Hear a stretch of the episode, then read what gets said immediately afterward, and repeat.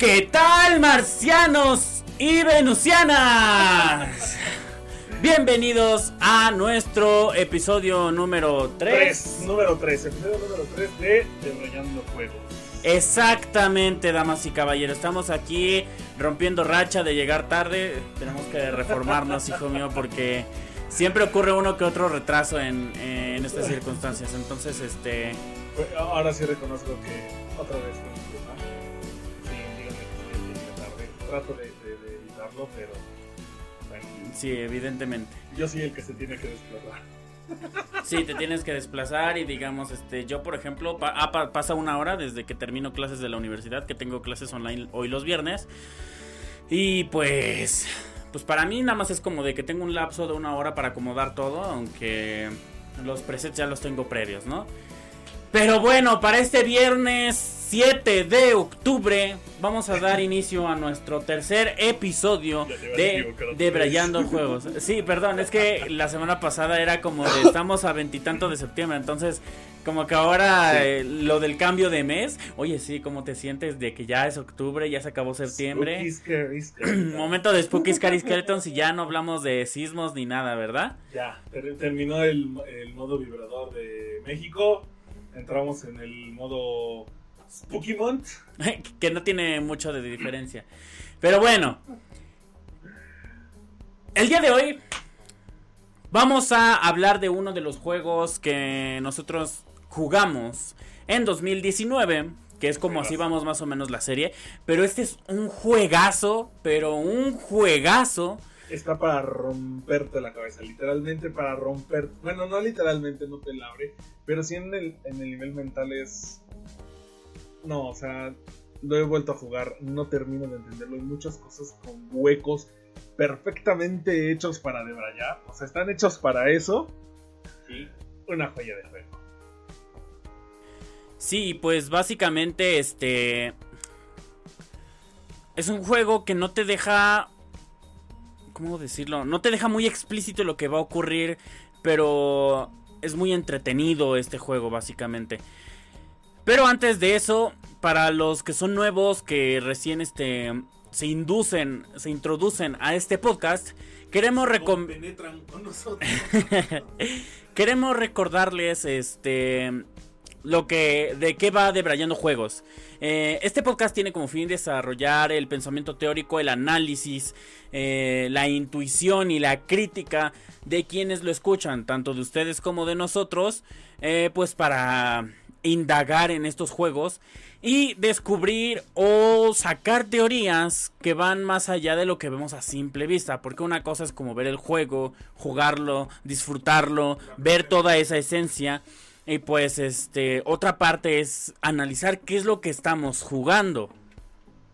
Así es, principalmente pues es divertirnos debatiendo con los videojuegos que vamos a estar trayendo semana con semana para que ustedes también los prueben, los experimenten y a lo mejor como si son juegos que ustedes no conocían, puede que encuentren algún nuevo favorito para sus nuevas listas de deseados, ya sea de Steam, de Epic, de Xbox, de cualquier plataforma en la que ustedes puedan manejar. Exactamente. Y bueno, damas y caballeros, sin más preámbulo, ¿está listo para proceder, compañero?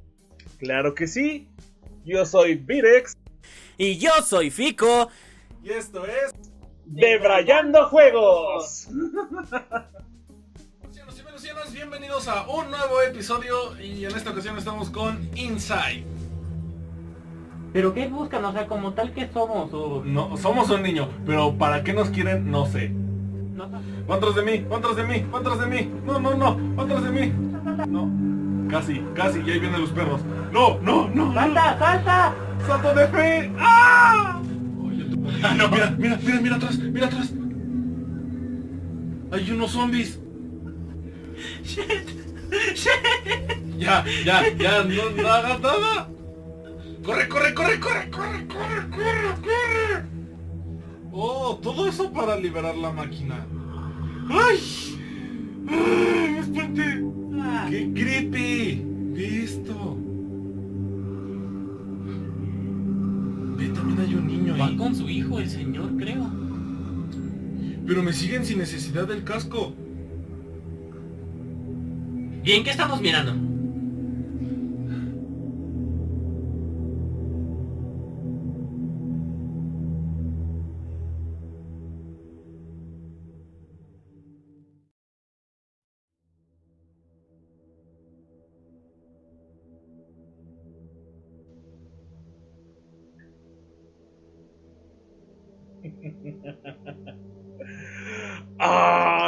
Hermoso juego. Como ya lo vieron en la introducción, hoy vamos a debrayar sobre Inside.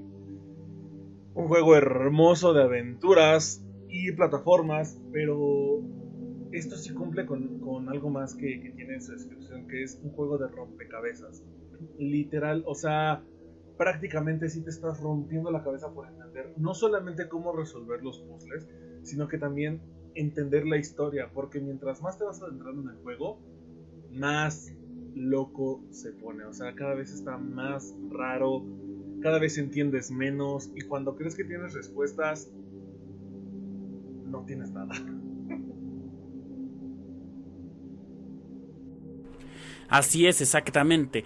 Inside es un juego de un desarrollador llamado Playdead o Playdeads. Eh, y tiene dos juegos particulares que tienen una misma característica. Y es Limbo y este juego Inside. ¿Qué tiene de particular eh, la propuesta de este desarrollador en estos dos juegos? Y es que ambos juegos son lineales en unos planos completamente lineales, o sea, no te puedes ir al fondo, no te puedes ir al frente, no, sigues una sola línea que te lleva al final. Y no solo eso, también tienes secretos o coleccionables con los cuales puedes bloquear un final alternativo. Lo mismo pasa en Limbo, lo mismo pasa en Inside.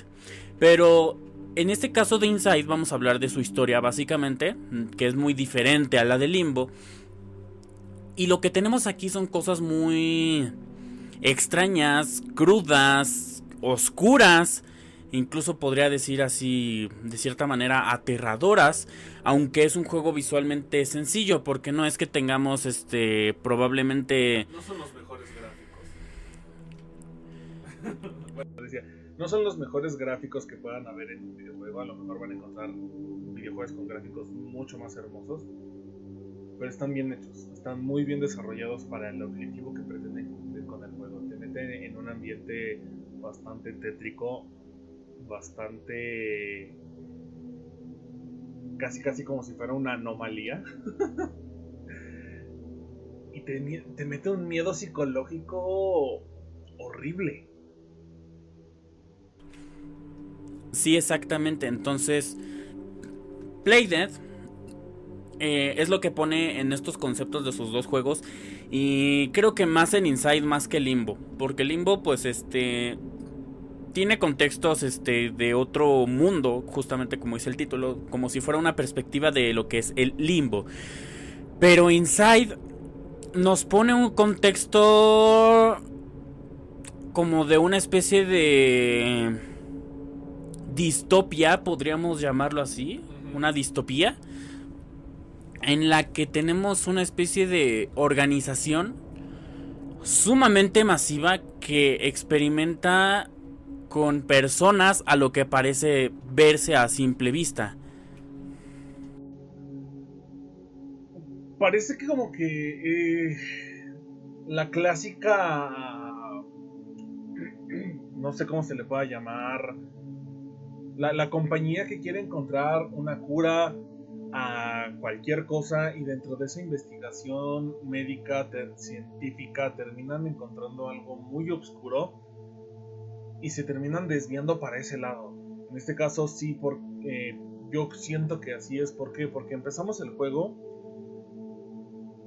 y nos muestran animales con comportamientos raros de entrada. O sea, y después sigues avanzando y ya no son animales, ahora son humanos.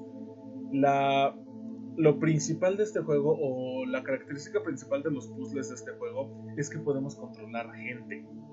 Incluso llega un punto en el que nuestro personaje principal al inicio ocupa un casco y después ya no lo necesita. Como que ocurre algo y el niño ya los puede controlar simplemente con acercarse a ellos. Entonces ahí está como que el lado oscuro de esta, de, esta compañía, de este lugar en el que estamos, se vuelve muy, muy, muy raro. Sí, básicamente, entonces, este... Eso es lo que nos muestra Inside de primeras, de esos de lo que va, es un resumen breve de lo que es el juego, o la historia del juego. Pero bueno, eh, en cuanto a técnicas y jugabilidad del juego, eh, es un juego muy sencillo, de hecho tiene el mismo mecanismo en limbo del otro juego del mismo desarrollador, en el que solamente este, saltas, te mueves izquierda derecha, interactúas con algunos objetos que te van a ayudar a poder avanzar y nada más. Es lo único que tienes. En este caso, pues en Inside, por ejemplo, cuando manejas un submarino, eh, tienes una opción para dar una especie de empujón y ya. Es una cantidad de controles limitadas que van justamente al punto de la historia. O sea, no, es un mundo abierto, aunque lo parezca visualmente. Eh, sí, ahí sí coincido completamente contigo. O sea, te lo puede manejar visualmente como que pudieras hacer infinidad de cosas pero ese sí es 1, 2, 3, A, B, C. Pero a pesar de eso, a pesar de que es un juego lineal, tanto visualmente como en la jugabilidad, cuando requiere añadirte un movimiento o, algún control adicional, te lo pone ahí, te lo explica. Por ejemplo, en Inside tenemos que se pueden abrir como unas cajas de impulso este, y tú las puedes mover hacia cualquier lado y en ese momento nada más interactúas con la caja y eso te añade otro tipo de mecánica. Pero si no lo necesitas, el control no se activa o no sé cómo se lo podemos manejar. O sea, está para que se vaya modificando conforme la jugabilidad lo requiere. Exactamente, son este mecanismos del juego que están activos únicamente en puntos específicos. Porque si estás en un punto, por ejemplo, en el que solamente es avanzar y ves cosas con las que te gustaría interactuar, no vas a poder hacerlo. Eso es lo que tiene Inside y Limbo, que son juegos limitados en cuanto a controles y, e interacción con el entorno. Vas a la historia, ese es el punto. Como dice Virex, de A a B de B a C y así sucesivamente, este sin sin mucho este rodeo. Exactamente. Y bueno, en cuanto a resumen, eh, bueno, sí, en cuanto a resumen de nuestras experiencias personales entre Virex y yo con este juego cuando tuvimos el placer de jugar la serie completa, pues este este ah, son hachas que sí estuvo bien fuerte. Te lo juro, terminaba se los juro, más bien terminábamos cada episodio y yo terminaba con, la cara así como de... Bestia. ¿Qué, acabo de ver, no? ¿Qué acabo de hacer? ¿Qué acabo de jugar? Porque cada que avanzábamos, aunque solo era media hora de, de juego, era un chorro de ideas que te bombardeaban la cabeza. Y yo siento que por eso es que no te permite tanta libertad de juego para que no para que no cambies la experiencia de lo que te ofrece el juego. O sea, era una cosa que terminabas con un, terminábamos con unas ideas de y si esto y si está pasando aquello y si aquel otro no sabemos ni el nombre del niño y ya estábamos preocupados por qué le iba a pasar, por cómo teníamos que hacerlo. Y yo creo que eso es algo maravilloso que consiguieron los de Playdead, que te meten tanto en la historia, te meten tanto en lo que está pasando tu, tu principal, que si pudieras te la aventarías todo de una sentada. Así. Si tuvieras el chance te la aventas todo junto. Sí, justamente eso, porque lo, eh, he de decir, he de admitir que cuando nosotros lo jugamos y lo subí este de primeras, así con episodios muy largos de hasta como 20, 30 minutos así, es justamente por eso, porque el juego te mantiene con, con la atención centrada en el personaje que no sabes qué, qué está pasando, o sea, te, deja más la intriga de saber qué está pasando, porque el título del juego dice Inside, o dentro de, o en, eh, sí, yendo, yendo hacia adentro. Y eso es básicamente el desenvolvimiento del juego. Entonces te genera una atención de cada vez estoy más adentro, cada vez cosas más, pasan cosas más raras. ¿Qué sigue? ¿Qué va a ser del niño? ¿Qué va, qué va a pasar con él? ¿A dónde va a ir? Porque todo te deja de, de cuestiones desde el inicio, ¿no? Porque empiezas en un bosque corriendo, te encuentras con un camión y, gente dentro de él que está siendo llevada como si fuese, si fuese migración. Después te empiezan a perseguir. Entonces ahí te das cuenta de, ok, el niño está siendo perseguido. ¿Por qué? Sí, desde el inicio te meten la idea de, estás escapando. Estamos escapando. O sea, y... Y tal vez no te lo dicen, pero empiezas en un lugar oscuro. El niño así hasta como que espantado y de repente ves que alguien te empieza a perseguir. ¿Cuál es tu instinto? Corre, muévete, escapa. No te, están, no te meten un tutorial de primeras, no, no lo necesitas, casi casi es intuitivo. Cuando se requiere algo especial te lo explican, pero no más. Tú corre, salta, escóndete como a ti se te ocurra. Y cada vez en las primeras escenas cada vez te van metiendo más presión y más presión y más miedo y más miedo y ahora te persiguen los perros y te disparan y te dan choques eléctricos y... O sea, yo creo que alguien que, que entra al juego y se está esperando un tutorial, mínimo va a perder unas 5 veces al inicio. Porque primero es, ah, me atrapó el hombre, Ah, me dieron choques eléctricos. Ay, me atraparon los perros. Ay, me dispararon. Ay, me tropecé. Ay, ay, ay, ay, ay. Pero no se vuelve frustrante, al contrario, te, da más pánico de, no puedo, tengo que hacerlo. Tengo que conseguirlo. Yo creo que eso también es un gran punto a favor, o sea, te hacen sentir de nuevo el personaje, pero de una manera brutal Sí, digamos, este, por ejemplo, eso es en cuanto a nuestras experiencias con respecto a la jugabilidad y de manera de cómo nos atrapó este juego, porque sí es muy intuitivo, juego de prueba y error, como dice Virex. Eh, pero sin duda lo disfrutamos bastante. Es un juego que disfrutas visualmente y auditivamente, porque tiene una banda sonora muy tranquila, muy este... Pero ¿cómo decirlo? Que te induce, que te, que te ambienta lo suficiente dentro de lo que es el juego, porque también el juego, al, hacer, al ser 3D a comparación de Limbo, em, tienes más ambiente pese a que no puedas interactuar con él, pero sí tienes este, profundidades, entornos, este, te mete mucho en el ambiente inside. Eso es lo que tiene en su propuesta audiovisual.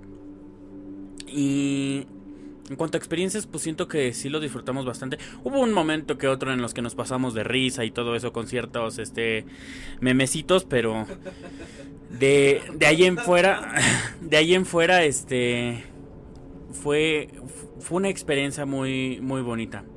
Pero bueno, eh, ya una vez este, aquí habiendo hablado de nuestras experiencias personales, vamos a empezar a analizar, a analizar la historia de, del juego. Ay, la historia está muy fuerte porque como lo dijimos hace rato, lo primero que haces al llegar es que te están persiguiendo. Tú no sabes de quién, tú no sabes qué es lo que quieren hacer, tú no sabes nada. Simplemente te están persiguiendo y tienes que escapar. Conforme vas avanzando en la historia te vas dando cuenta de más cosas, como que justamente que es una organización que está haciendo algún tipo de investigación científica sobre control mental y poco a poco, mientras más te vas metiendo, te vas dando cuenta de cosas más turbias que están haciendo, como por ejemplo la duda de que, y si son, si no son muertos, o sea, si son muertos o si no son gente muerta, pueden ser zombies, este, o simplemente a lo mejor es, son gente desaparecida, no, o sea, no sabemos qué onda con las personas que encontramos. Exacto, no, no tienes ni una idea, y de hecho, este, otra propuesta visual que influye en el juego, es de que, por así decirlo, el único que tiene vida eres tú el personaje, porque eres el único que tiene color en todo el juego. Todo el juego se desarrolla en un ambiente descolorido, este, todos visten de negro, los que son este como esclavos por así decirlo van como de, blanco, azul, grisáceo y así. Pero tú vas de rojo y eres el único que está ahí vivo. Entonces, digamos, desde el inicio cuando te topas con gente, te pone a pensar, ¿y si tú eres un fugitivo de ellos? Eso te deja algo que cuestionable ahí. Que probablemente puede que se lo sea, que hayas este. Te hayas este. escapado de ser víctima de. de ser este. un objeto del experimento. Pero bien, una vez que llegamos a. que vamos avanzando y nos topamos este con el inicio en el que van este, descargando toda la gente dentro de la organización, se ve que ya van todos este, en plan marchando, zombificados, que hasta hay un momento en el juego en el que nosotros tenemos que imitarlos justamente, que es lo que tienen aquí de fondo, este, esa escena ahí medio medio se ve, en el que este dio ñañara, ¿verdad? no, no, no lo había visto, este, ahorita que le estoy viendo así, o sea, tienes aquí el fondo en el que así, y, sí, me acuerdo que hay una escena en la que tenías que fingir ser uno de ellos, porque si no, luego, luego descubren y vas para afuera.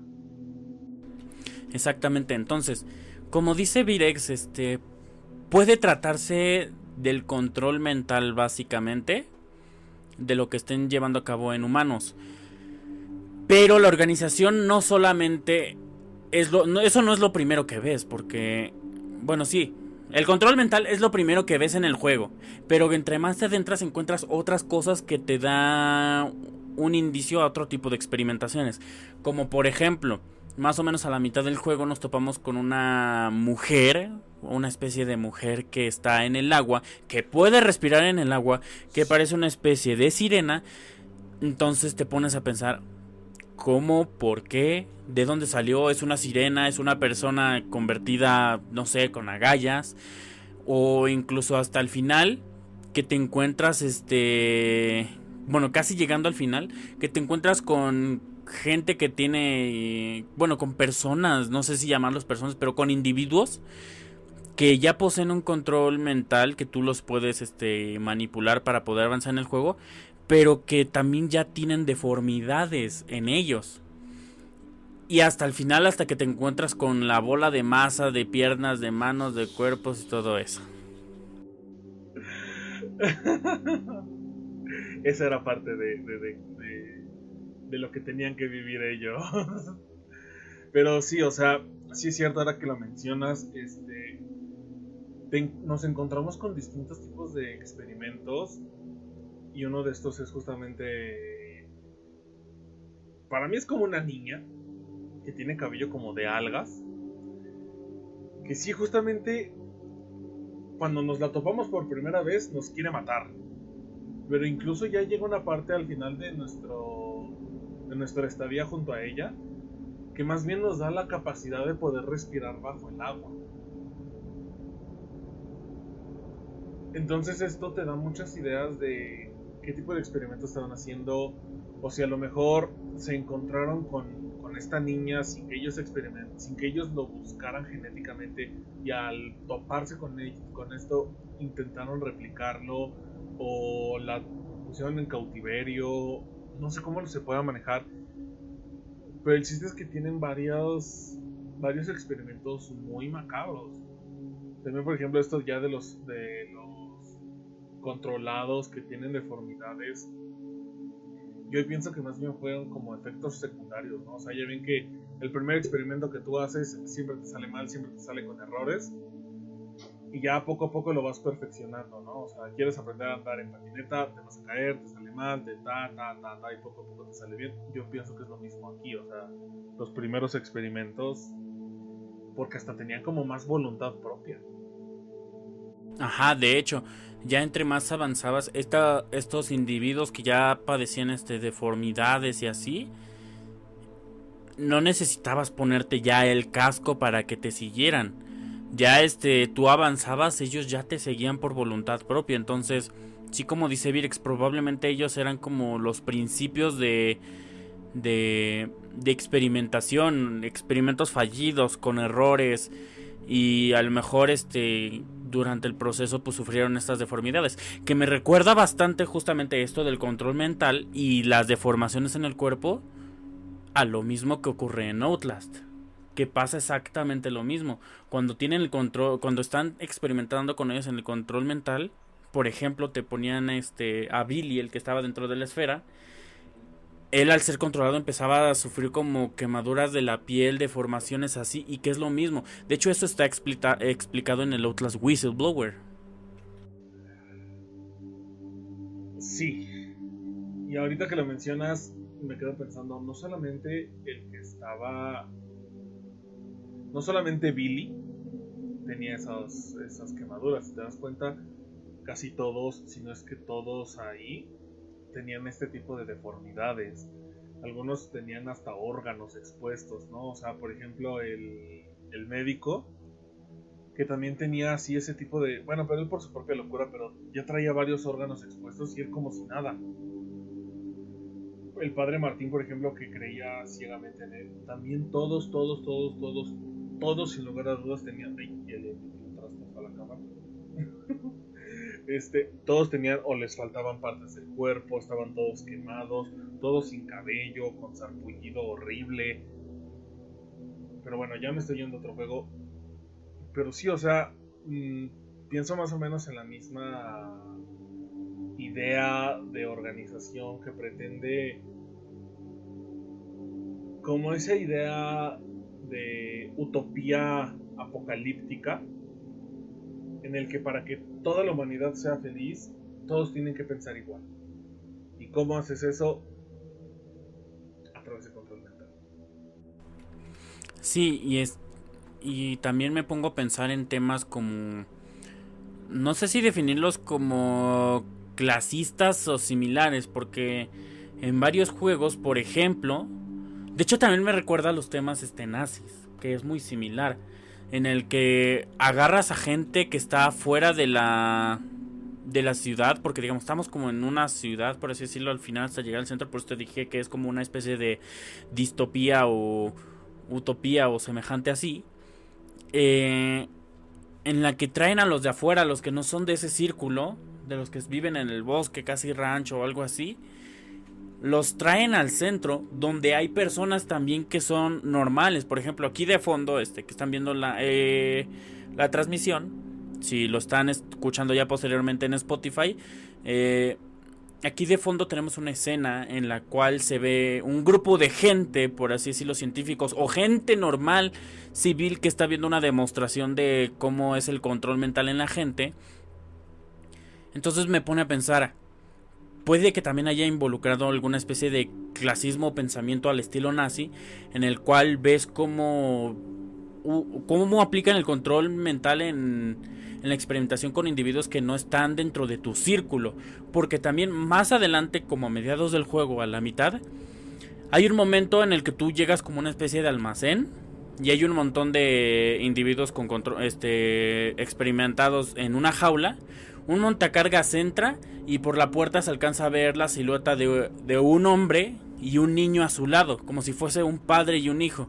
Entonces es como de que el padre le está enseñando al hijo lo que hacen. Entonces, si ahí me pone a pensar, puede que haya algo similar a los nazis de que van a esclavizar a, cierta, a cierto grupo de gente y los que somos como los ricos o o los más experimentados, los que están dentro de nuestra élite o de nuestro grupo, pues vamos a apreciar eso y hasta a lo mejor los vendemos para ellos, por algo estarían haciendo una demostración, ¿no?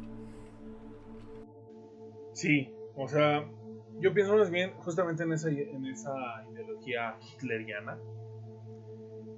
No tanto el hecho de que nosotros somos superiores, sino que todos los demás son inferiores. Suena lo mismo, pero no. ¿A qué, me, ¿A qué voy con esto? O sea, si te das cuenta, los primeros que nos... Si lo moví mucho. este, los primeros con los que nos encontramos, justamente ahorita que lo, que lo analizo más a profundidad, vienen vestidos de azul, pero con overoles. Vienen con unas camisetas simples, camiseta blanca.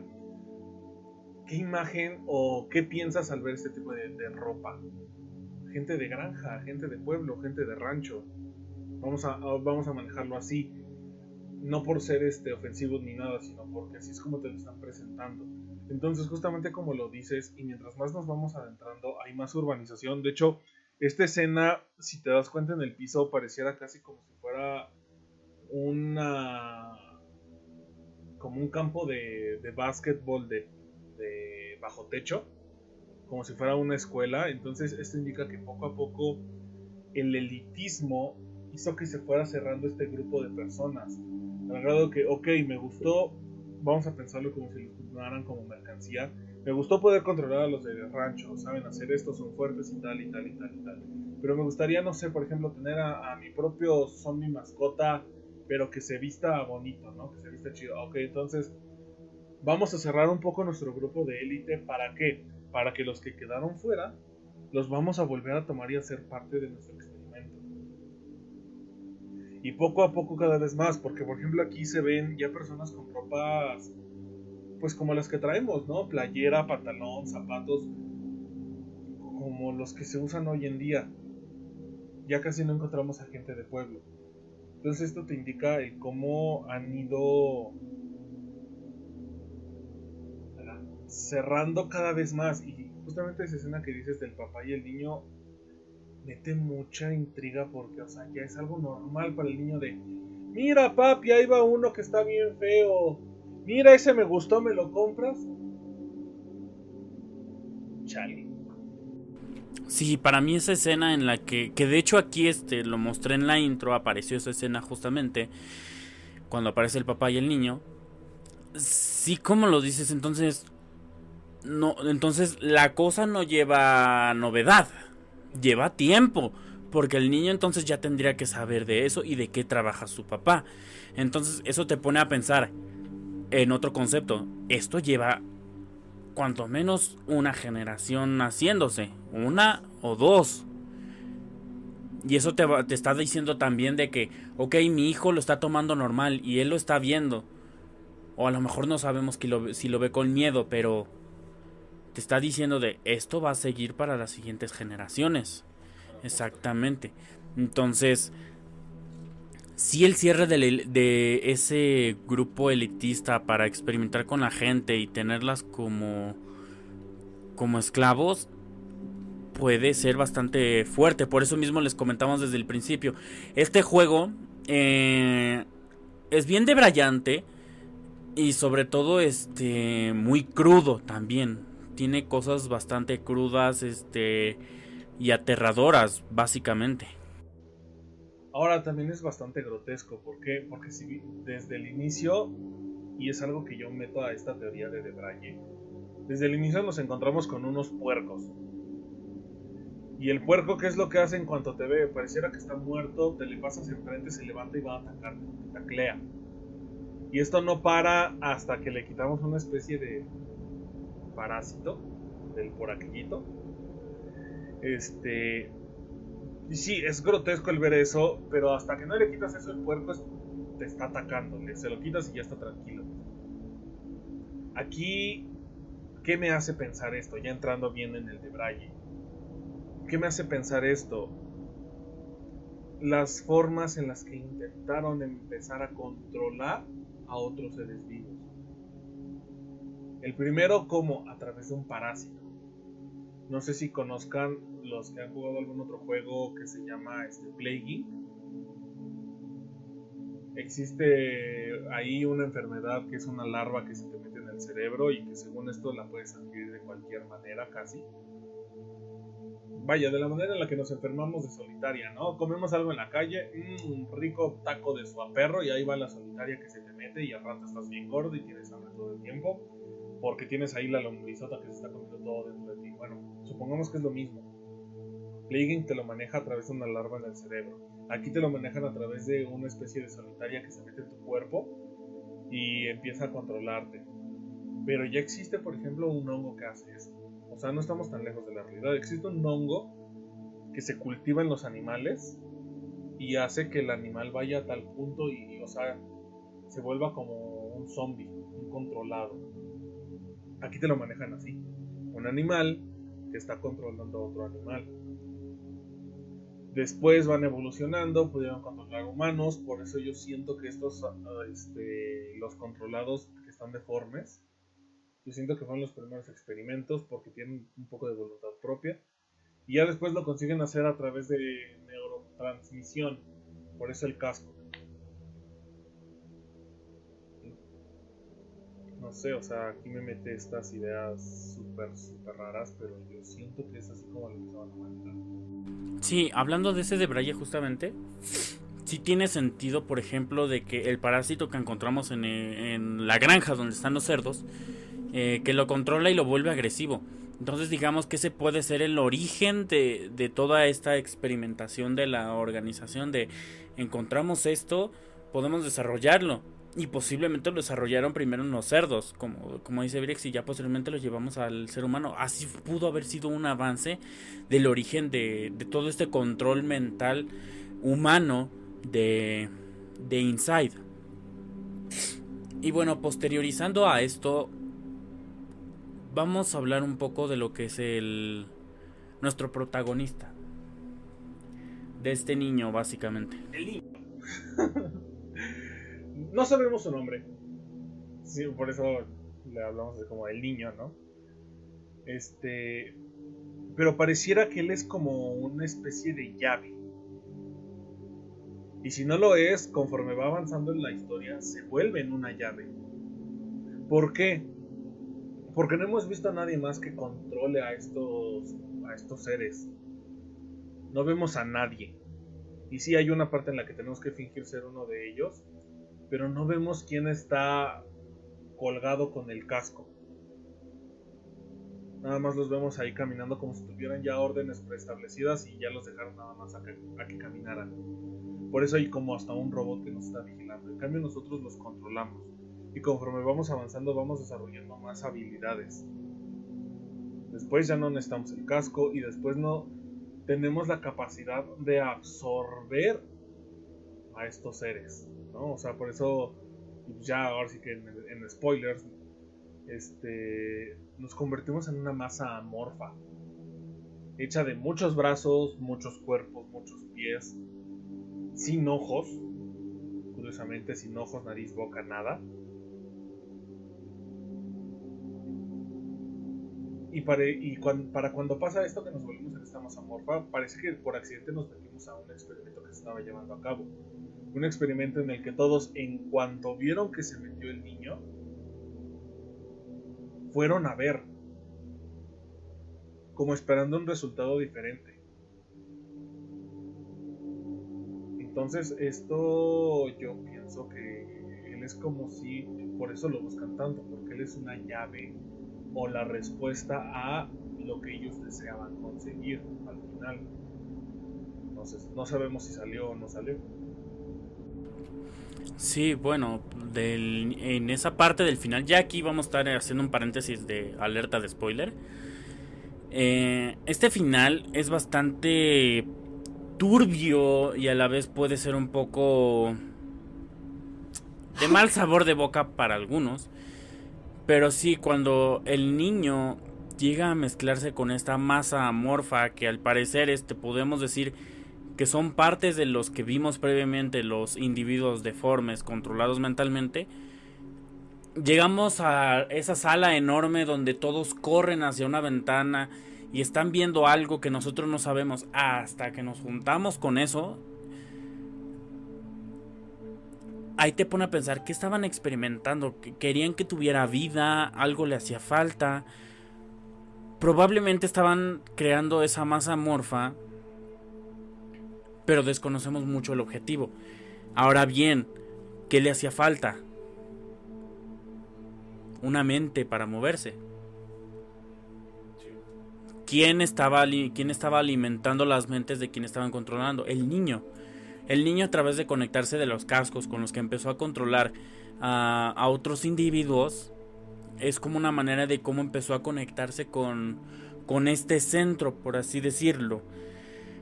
Pero desconocemos este, la razón objetiva de qué querían como tal con esta masa, porque no tenemos un indicio. En el juego no hay no hay como Outlast o no hay como otros juegos de que, ah, que el documento, tenemos el experimento del doctor, no sé qué, o como en SCP también. El documento, estamos con el SCP ciento tanto. No, aquí en Inside es todo a, a juicio propio de, con respecto a lo que ves. Entonces, cuando empiezas a salir del juego, que el niño toma el poder de esta bola de carne, brazos y piernas, eh, empieza a generarse una ambigüedad en la organización. Hay una escena muy bonita en la que pues matamos al líder de la organización, se, se nota fácilmente, lo terminamos aplastando. Pero genera una ambigüedad en qué es lo que quiere realmente la organización y los investigadores, porque huyen de la masa pero a la vez hay quienes la ayudan para que pueda avanzar. Entonces estamos pensando en qué tenían realmente en mente para esta masa o para sí, para este este esta anomalía, mejor dicho. ¿Qué podrías decir? Ah, no sé, es que ahorita me explotó la cabeza con una teoría súper fumada. Cuando vamos justamente en esta escena en la que matamos al, al jefe, desde que nos volvemos en esta especie de masa, todos en la organización nos tienen pánico, nos tienen miedo. Pero a pesar de eso nos ayudan, ¿no? O sea, hay una parte en la que agarramos una caja de, de, propulsión, se las aventamos para que ellos la carguen, nos la vuelven a dar y en ese momento la tenemos.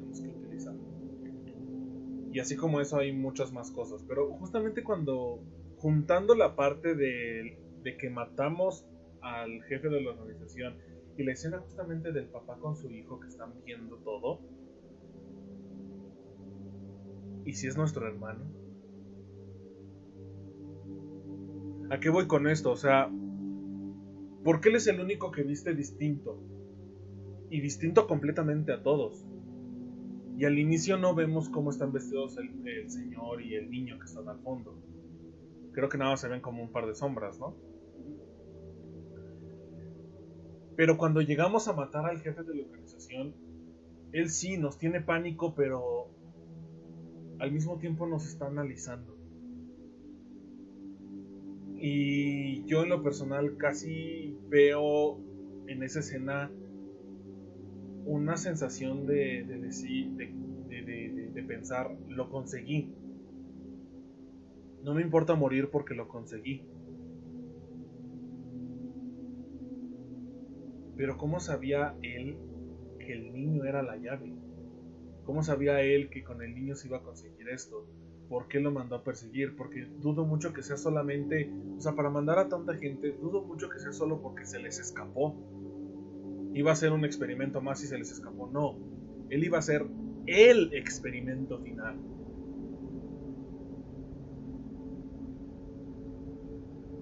Y en ningún momento el niño se espanta de ver a, todos estos, hasta pareciera que, por la forma en la que jugamos, pareciera que él ya está acostumbrado a ver a estos controlados. ¿Y si los niños son hermanos? No sé, porque digamos, también podría ser, como, como dijimos, esto puede llevar bastante tiempo desarrollándose y el niño a lo mejor veía que se llevaban en los camiones. Como típico película, ¿no? En la que dicen, ¿a dónde llevará ese camión? de la típica frasecita este de, de los que van en ese camión nunca regresan. Entonces digamos, al niño le despertaría la curiosidad de saber qué está pasando y sigue al camión, sigue a la gente, pero no sé si tenga una especie de enlace o indicio de, de ello, porque además de todos los que fueron capturados, no hay niños. Tres. ¿Capturados? Mm, no capturados, pero sí en todo el juego. El niño que está en las sombras. El niño y yo por el tamaño insisto en que la del agua era una niña. Bueno, pero dentro de los que encontramos en los camiones y están este, siendo controlados, no hay. niños. No hay niños más que tres, podemos decir. Sí, lo de, la, lo de la del agua creo que sí tiene apariencia de niña. Entonces, este... Sí deja, de, sí deja que pensar en buscaban exactamente al niño o el niño se infiltró como tal por curiosidad dentro de del complejo de, de estos pues de esta, no sé cómo llamarla, de esta organización científica. Otra cosa que quiero analizar contigo y es de brayar acerca de cómo llegó la niña ahí. Porque también me pongo a pensar en cuánto tiempo llevará esa organización que de hecho me recuerda mucho a Aperture Science de Portal, que es una organización enorme, pero tiene sus partes este antiguas, sus partes este novedoras y no innovadoras y novedosas. Lo mismo pasa con Inside.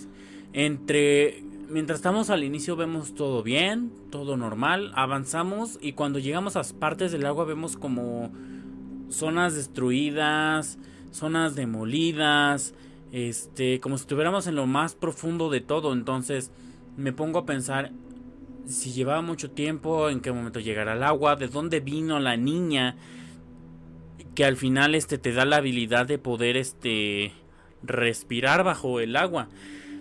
Porque si tienes la organización en un punto, tienes zonas destrozadas en otro punto, tienes sitios abandonados. De hecho, al inicio en lo que es como la ciudadela, por así decirlo, está completamente abandonada. No hay nada, no hay nadie, está todo cerrado con tablones, este, no hay nada más que restos de las experimentaciones científicas. Casi, casi como si el mix, la, el mismo objetivo de la experimentación los hubiera hecho abandonar todo, incluso abandonarse ellos mismos. ¿A qué me refiero con esto? O sea, empiezas en un lugar completamente muerto, casi casi.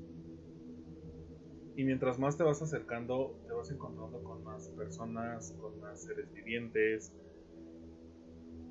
Pero si te das cuenta, empezamos desde lo que está completamente olvidado, que son las granjas. Vuelvo a lo mismo con mi teoría de que empezamos con la gente pobre y la idea de nosotros somos mejores a todos y ellos son inferiores. Este, empezamos con estos lugares que están completamente olvidados y solamente están los que nos están buscando y nosotros. Y conforme nos vamos acercando ya para el final, todo está bien construido, todo está en óptimas condiciones. Pero sí, o sea, en este paso pasas por los lugares destruidos, pasas por los lugares en penumbra, pasas por, o sea, como que vas de menos a más. Y ahí es donde repito con mi teoría de que cada vez se fueron cerrando más. Y por eso esta clasificación, o sea, los que nos están evaluando vienen vestidos de negro, igual que los que nos están persiguiendo. Los, los científicos son los únicos que traen bata. Este. Y todo como que te lo separan así, ¿no? En, eslabones, en una pirámide. Y hasta arriba está este hombre que es el que está llevando a cabo toda la. El que está lidereando, vamos a ponerlo así, toda la investigación. Y es el único que trae ropa que se puede distinguir perfectamente bien. Creo que todavía me acuerdo que hasta trae su camisa blanca, su pantalón negro, trae su corbata roja. Este. Y él es el único así que trae colores como que más visibles tiene mejor combinación de colores, porque de ahí los médicos o los científicos todos de blanco, con la bata, solo se les ve la bata y el centro negro, si es que algunos lo traen abierta, ¿no? Los otros, los que nos persiguen o los que nos evalúan, todo de negro, todo, todo, todo de negro, de pieza a cabeza todo de negro. Y después están los controlados, que todos sus colores pueden ser los colores que sean, pero están completamente opacos. Son colores ya en tonos grises. Entonces sí te resalta mucho esta pirámide.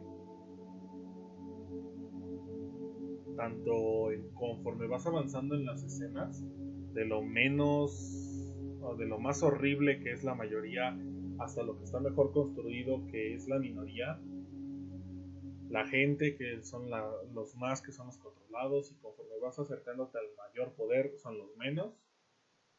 Entonces todo, todo, todo te hace saltar en esta misma cosa, ¿no? O sea, el, poder de uno sobre todo.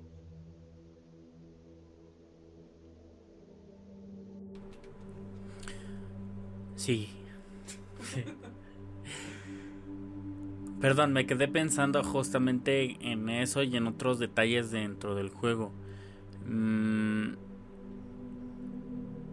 principalmente en el lapso que vamos avanzando, está también los avances tecnológicos que tenemos dentro de la organización. O sea, no solamente es de, ok, ya hay gente ya, pero ¿qué tecnologías utilizan? Entre ellas tenemos la épica escena del reactor que cada 6 segundos está dando sus super golpes que hasta te mata.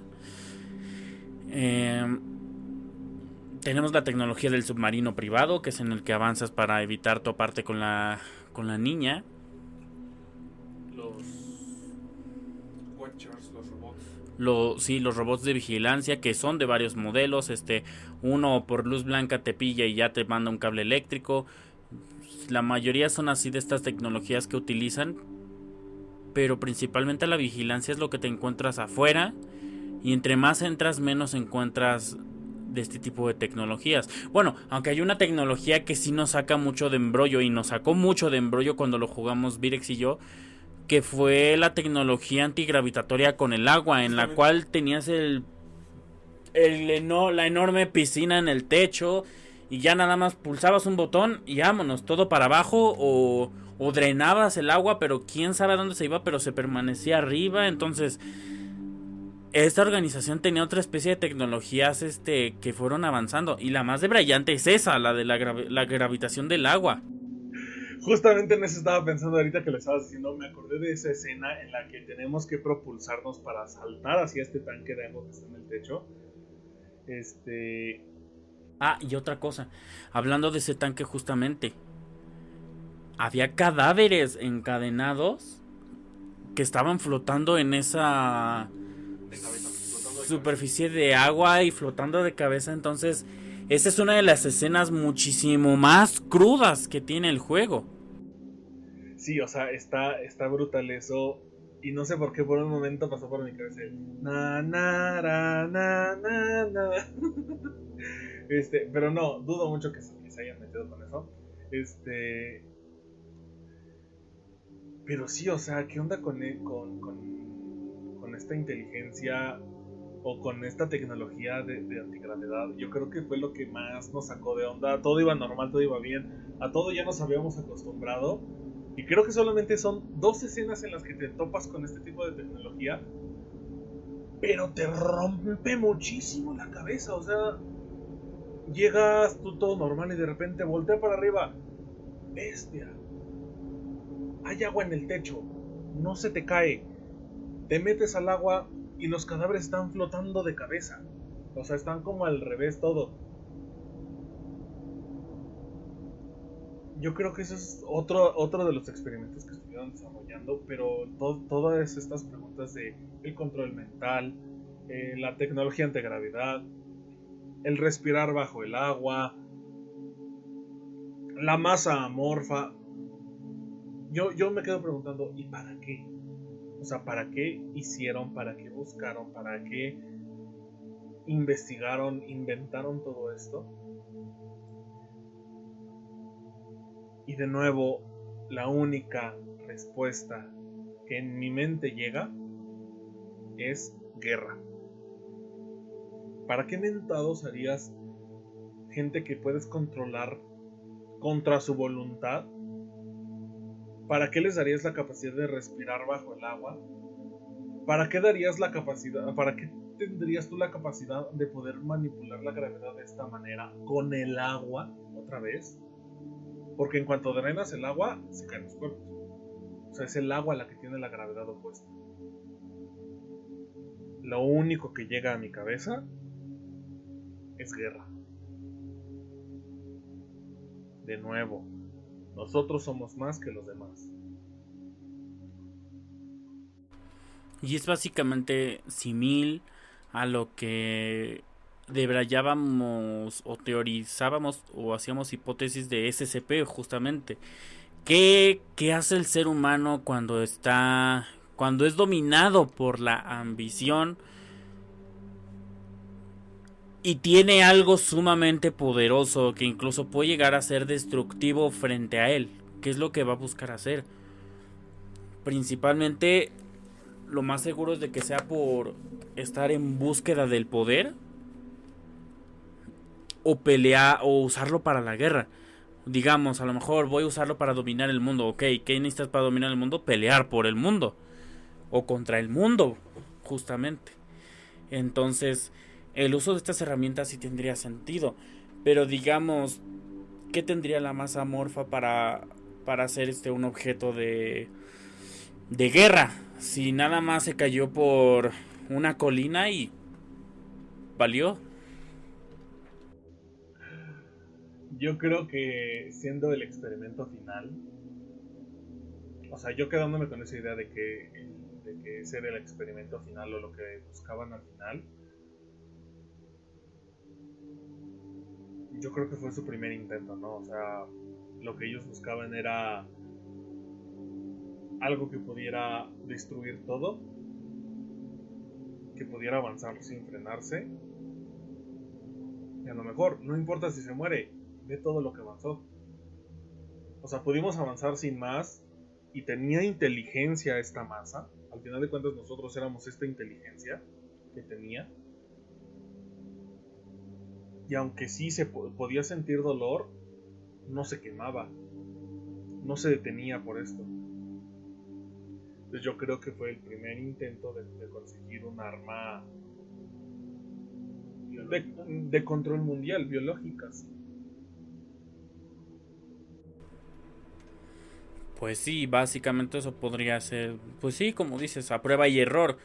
Pudo haber sido la primera prueba con éxito, podemos haberlo dicho, pero pues no tuvo la suficiente resistencia. Eh, ahora bien, hay un, una parte de desarrollo, esto no sé si tú lo hiciste, pero yo sí lo hice, fuera de cámaras, de hecho lo hice el año pasado. Volví a jugar Inside, me lo pasé completito, completito, pero lo que se hice completito. Y me aventuré principalmente en buscar los coleccionables que tienes que es como una especie de estar activando interruptores para desactivar cosas o activar cosas más bien. Y hay un punto en el mapa que se que se atraviesa de manera normal en que de fondo tienes una especie de pantalla grande con una cantidad de tantas lucecitas que son como unas 24 o 20 algo así, que son la cantidad de coleccionables que debes juntar. ¿Qué pasa con estos coleccionables? Te dan acceso a una puerta oculta que está casi al inicio del juego por los no voy a dar el spoiler, pero está oculta casi al inicio del juego en el que también tienes que aprenderte un código de melodía que está en una de las en uno de los sonidos ambientales del juego en cierto capítulo tienes que aprenderte esa melodía en ciertos tonos porque la clave que vas a escribir en la puerta para abrirla está con base a ese sonido que hayas escuchado. Entonces es un, es un lío esa parte de la puerta. Una vez que abres esa puerta que está escondida y entras, te lleva por un pasillo, por una especie de túnel de tierra, hasta que llegas a una especie de habitación o sala de energía. Y adentro hay una sala grande en el que de fondo ves una especie de generador gigantesco que está soltando hasta chispas y todo. Y el niño llega hasta un switch, un botón. Lo apagas y se apaga todo. Todo se vuelve oscuridad, pero el niño ahí se queda. Cae al suelo como rendido, no sé, queda dormido, se desmaya, queda inconsciente. Pero ese es el final este alternativo que tiene Inside. Entonces me pone a mí a cuestionar digamos que ese pudo haber sido su final positivo en el que vale directamente ya, ya este descubrir todo esto vamos a detener su organización apagando un simple switch básicamente. Primero creo que si viste spoiler. Este pero si no lo hubieras dicho, creo que no podríamos haber dicho sobre esto. ¿Y si era el objetivo que él quería? O sea, ya saben, ¿no? El clásico de que el héroe tiene el plan A y le falla plan B, plan C, plan D, plan X, plan Z. Su plan A era a lo mejor llegar, apagar este switch y al fin todo habría terminado. Como no lo podemos hacer desde el inicio, tenemos que irnos al plan B, adentrarnos y terminamos fallando, plan C, seguimos adelante, y nos volvemos en esta masa morfa por accidente, plan D, ahora tenemos que ir a destruir todo. Eso me pone a mí a pensar en una cosa, hablando de control mental, con el plan A y el plan B. El plan A es el, de, es el plan del niño, apagar todo. El plan B es el del juego, de llegar hasta la masa morfa y morir si el niño tiene su propia voluntad en querer apagar eso, entonces si nosotros estamos interpretando dentro del juego al control mental del niño, o sea que nosotros somos quienes lo estamos obligando a que tome el plan B en vez de que siga su propia decisión. Entonces, digamos, la voluntad propia del niño es, tengo que apagar esto. Entonces, ahí nos lleva al final alternativo, al final positivo del niño, en el que con un Switch apago todo. Pero lo que va contra su voluntad es lo que nosotros hacemos en el juego. Nosotros estamos haciendo el papel de, el papel antagónico, por así decirlo, del, del niño, de, de tomar su control mental para llevarlo al final del juego, al final negativo, por así decirlo. Eso se me vino de, a mí a la mente. Esto es mi debraye. Mi debraye es este. De que nosotros estamos tomando el papel negativo del niño, de tomar control de él, de, de abstenerlo de su voluntad propia para llevarlo a un final que, al, que es este, la muerte. Privándolo de su, de su objetivo principal o su propio deseo de querer acabar con todo de una vez.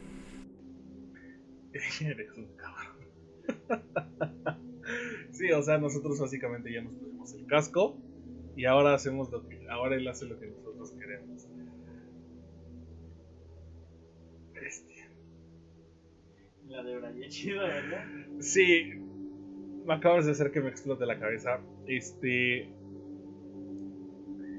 Y además juega con esta idea, por ejemplo, en The Stanley Parable, este, de que el narrador se burla de nosotros diciendo que para nosotros es tan fácil como seguir instrucciones y el juego va de no seguir instrucciones y seguir instrucciones. Es lo mismo, o sea, es, es un juego que va sobre control sobre otros y estamos tomando el control sobre alguien más que está tomando control sobre otras personas y tenemos que evitar que se siga tomando el control de los demás, o sea, entras en esta especie de bucle casi infinito porque incluso hay una parte en la que el controlado toma el control de otro controlado. Entonces, si te pones a analizar esto de una forma filosófica, entras en un en un dilema ético, ¿no? O sea, tú por querer ayudarlo acabas de echarle a perder su plan original. Y ahora lo haces que toda su vida se vaya al carajo. Porque tan fácil que hubiera sido que si nosotros supiéramos lo que él quería y hubiéramos y hubiéramos colaborado, comulgado con su idea, o sea, hubiéramos estado de acuerdo con su idea, a lo mejor todo hubiera sido más rápido, ¿no? Pero como no, no, estamos de acuerdo con lo que él está haciendo, por eso lo mandamos por otro lado y por eso le hacemos pasar por tanto, por tanto problema y a lo mejor por cosas que él ni sabía, ni quería, ni esperaba que le pasaran. Y al final termina muerto. Todo por querer hacer lo que nosotros queríamos. Volvemos a la misma. Entonces ahí nos, a nosotros nos ponen la psicología de los experimentadores dentro del juego. Son, nos convertimos nosotros en el antagonista del niño. Lo llevamos a su destrucción privándolo de lo que de lo que él realmente desea hacer, lo mismo que hace la gente con los que está experimentando. Los obligan a hacer lo que ellos no quieren, juegan con ellos, con sus movimientos, los, los llevan de aquí para allá. O sea, básicamente nosotros nos volvemos en el antagonista. Nos volvemos en el que está liderando toda la investigación en ese momento en el que agarramos el control y empezamos a manipular al niño como queremos, ¿no? O sea, diría por ahí, te convertís en lo que puedas destruir. Sí, y al momento de destruirlo, después de mucho, y a lo mejor nadie lo, lo piensa, pero te volviste en lo que destruiste. O en lo que quisiste. En lo que quisiste Lo que intentar. Sí, o sea, te, te da una... ¡Ah! ¡Qué horrible! Pero bueno, ya entrando en conclusiones de, de Inside, es un juego que te digo, o sea, no, no, es un, no es algo que te pasas a la primera así de, va, me lo pasé, gané. No, o sea, es... O tampoco algo para hacer... T- tampoco es algo para speedrunear, ¿no? Eso de... Ah, tengo el récord de que lo hice en 0. coma, ¿no? No, o sea, el juego está hecho para que vayas al tiempo al que te dicen. Si tú tardas más, pues es por tu culpa, ¿no? Que te vas a tardar rato, pero no te puedes tardar menos. Sí, básicamente. Entonces, es un juego que sí te, sí, sí te pone mucho para analizar desde, desde principios. A lo mejor tu primera vez jugándolo te quedas como nosotros dos cuando lo jugamos. ¿Qué pasó? No entendí. Este final, ¿qué? ¿Qué significa? ¿Qué, ¿Qué trae o qué? Entonces, es un juego que tienes sí o sí que analizar profundamente para comprender qué es lo que jugaste, qué es lo que hiciste, por qué lo hiciste y todo este embrollo. Eso es lo que tiene Inside. Y creo que por la misma mano va Limbo. Ese necesito pasármelo bien, no, no lo he jugado completo con sus coleccionables para sacar su final alterno, porque sé que tiene lo mismo, porque es el mismo creador plantea las mismas dos propuestas en estos dos juegos. Pero sí Inside es un juego bastante profundo de, de, de analizar. Súper fuerte, o sea... Más que... Más que jugarlo, yo diría que habría que vivirlo, ¿no? ¿A qué me refiero con esto? O sea, es como cuando lees un libro. La primera vez lo lees así, ah, por fuerita. Y a lo mejor te quedas con muchos huecos y lo vuelves a leer y con lo que ya sabes, te profundizas más, lo empiezas a vivir y entiendes otras cosas. Yo creo que si ahorita lo volviéramos a jugar por tercera, cuarta vez, ya sabiendo todo lo que sabemos y haciendo el análisis que hemos hecho, entenderíamos otras cosas completamente diferentes. Y terminaríamos con otras caras, ¿no? O sea, cada vez más perplejos. Y ojo que dije perplejos no otra cosa. Este. Pero mientras más entiendes, te saldrían más dudas todavía. Cada vez más y más y más cuestiones, cada vez más preguntas y cada vez menos respuestas, porque llegaríamos a un hueco tal en el que ya no. O sea, de por sí el juego te pone muy pocas pistas para entenderlo. Por ejemplo, este Conarium, que lo estábamos jugando en ese momento también, te va planteando ideas de lo que está ocurriendo. El Soma también te va planteando ideas de lo que está ocurriendo. Y conforme avanzas vas entendiendo más. Aquí no. No hay pistas, no hay documentos, como decíamos. No hay nada más que el propio juego que es sumamente subjetivo a lo que tú entiendas. A lo mejor nosotros entendemos esto.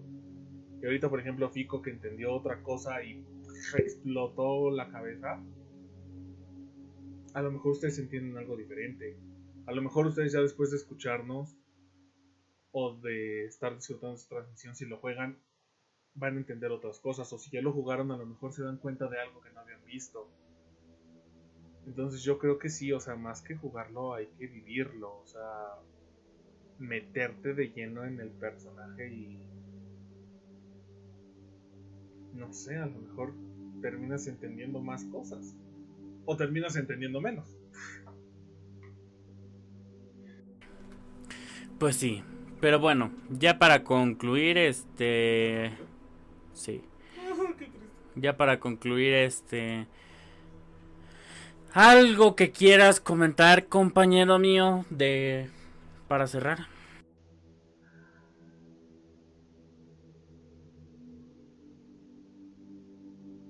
Muchas cosas.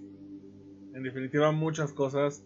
Y muy pocas con sentido. Pero sí la idea de que el juego te plantea muchas preguntas, casi no te da respuestas, pero eso es lo que lo vuelve tan único. El hecho de que no te... de que te dejen así, ¿y qué pasó? ¿Y cómo es que pasó esto? ¿Y por qué? ¿Y para qué? ¿Y, y quién? ¿Y cómo? ¿Y cuándo? ¿Dónde?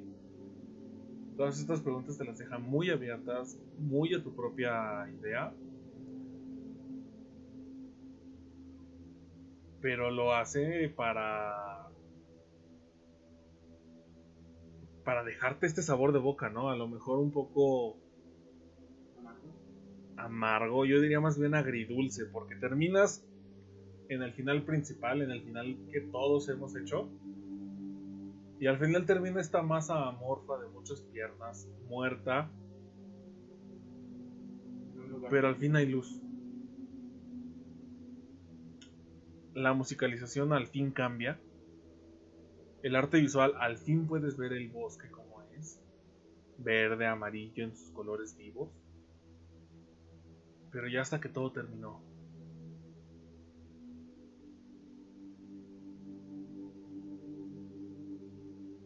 Entonces sí te deja un sabor agridulce, ¿no? O sea, te quedas como de, quería algo diferente, pero esto me gustó. Sí, es básicamente como... Como... Este concepto que tienen muchos juegos de... Quieres encontrar, sentar con la luz. Encontraste la luz, encontraste la verdad. ¿A qué costo? La muerte. Pondrían en la película de Envy. Lo conseguiste, pero ¿a qué costo, no? O sea...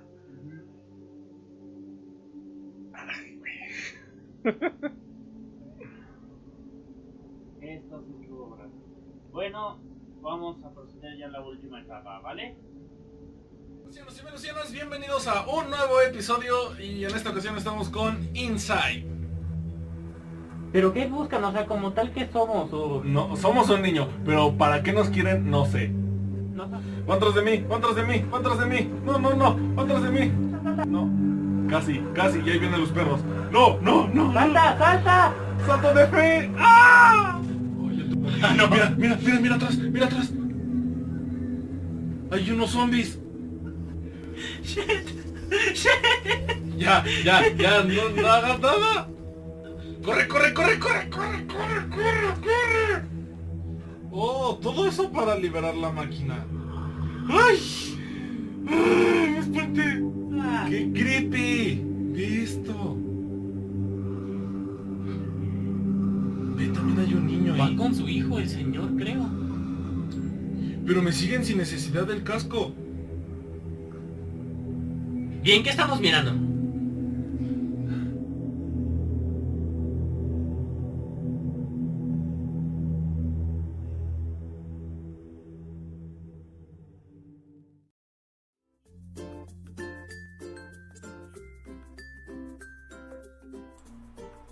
Y bueno, marcianos va- y venusianas, así es como vamos este a concluir nuestro episodio del día de hoy. El episodio de esta semana. De esta semana, justamente. Ya abres los dos. Perdón, perdón este si... Perdón este si escuchan de repente que me escucho lejos o así. Es que estoy este switcheando los micrófonos justamente por el tema de la duplicidad de voz. Entonces, este, ahorita de repente me confundí de controles bien gacho. Pero bueno, exactamente, este, ya ahorita ya estamos tranquilos, ya es viernes, ya nos podemos relajar, ya se acabó la escuela para quienes van, se o quienes van en sábado, pues ya tienen que estar con sus tareas listas. Quienes trabajan, pues no sé ni qué decirles, ¿verdad? Porque ya, ya el trabajo ya es como de toda la semana, ¿no? Estudias toda tu vida para ponerte a trabajar toda tu vida. Pero bueno, ya aquí nos vamos despidiendo. Agradecemos muchísimo por este escucharnos aquí a través del en vivo en, en YouTube o también este si nos están escuchando vía Spotify o Anchor. Eh, que van a estar viendo los episodios cada lunes, así que no se preocupen si el lunes ven el, el episodio en Spotify y nosotros dicen, todos mecos decimos este, oye es viernes, es porque nosotros lo transmitimos en día viernes y ya posteriormente se sube los días lunes. Entonces, este, si nos escuchan a través de esas plataformas, agradecemos muchísimo que nos acompañen de principio a fin, eh, mientras este, van manejando, mientras este, están en su, en su día diaria ahí escuchándonos de fondo, mientras hacen su tarea. Eh, les agradecemos demasiado por estar acompañándonos y ser parte de su día a día, ¿no? Así es, eh, muchas gracias a todos que nos escuchan en vivo, muchas gracias a los que nos escuchan en la repetición de los lunes, pero sí a todos esos que nos están escuchando en vivo en repetición, muchas gracias. Y recuerden que vamos a estar leyendo los comentarios que están apareciendo en los episodios del podcast. Este, igual si nos escuchan después en, la, el video ya grabado de YouTube, también yo creo que sí se les va a estar dando, bueno, siento que sí se les va a estar dando lectura también ya por parte de Pico para darles los, los respectivos agradecimientos y todo. Y recuerden, si no se han suscrito, suscríbanse. Activen la campanita para que puedan estar disfrutando de cada que estén saliendo videos. Estaremos procurando sacar videos. Al menos lo del podcast va a estar cada semana. Pero igual de los, de los distintos juegos de todo van a estar saliendo videos también. Porque no queremos que esto se muera, queremos que esto cada vez se haga más grande. Y pues sin más recuerden darle mucho amor, dejar su like, igual en el podcast, si lo están escuchando a través de Spotify o de Anchor, recuerden poner sus comentarios, recuerden este, poner en sus favoritos este podcast porque nos hace mucha ilusión el ver que cada vez somos más grandes y no me refiero en grandes de tamaño ni que estoy creciendo a lo ancho, este, sino más grandes como comunidad, ¿no? O sea, más grandes como esta familia que es Hip Fox Gaming.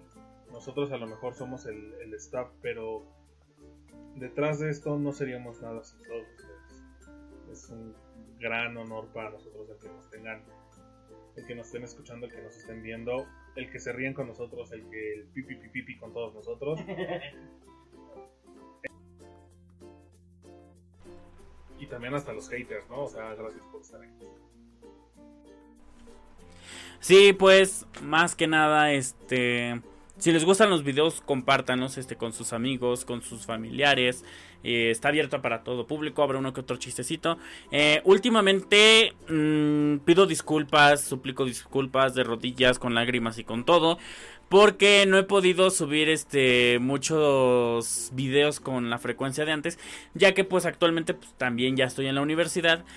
Y pues estoy tratando de, de, acoplar el ritmo de manera de que pueda subir videos y pues no perjudique tanto en los estudios. Más que nada porque ahorita estoy en semanas de evaluaciones y pues se me complica un poquito, pero de ahí en fuera estoy haciendo lo posible por, man por acoplar el ritmo y mantenerlo para subir videos. El día de hoy pues ya subí el video de Party Panic que lo grabamos hace como un mes, algo así. Hasta apenas pude editarlo.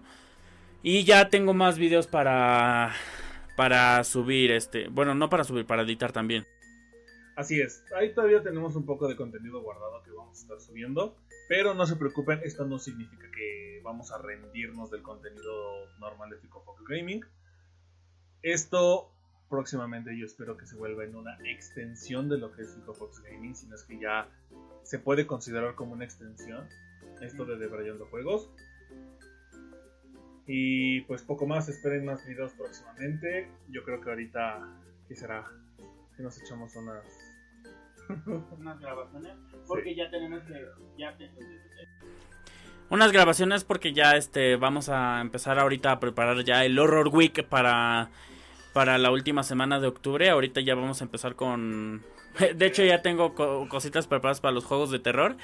Entonces, Virek ya, ya está sintiendo el, el, miedo en las manos, en las venas, en los ojos. Ya los quité por todos lados. Entonces, ahorita mismo vamos a preparar el Horror Week ya para tener todo listo. Y pues sin más, nos despedimos. Hasta aquí nos vemos. Nos vemos la próxima semana en Debrayando Juegos. A la misma hora procuraremos tratar de hacerlo exactamente a las 2 en punto. Disculpen ustedes, pero puede haber contratiempos. Pero sin más, nos vemos hasta la próxima. Goodbye.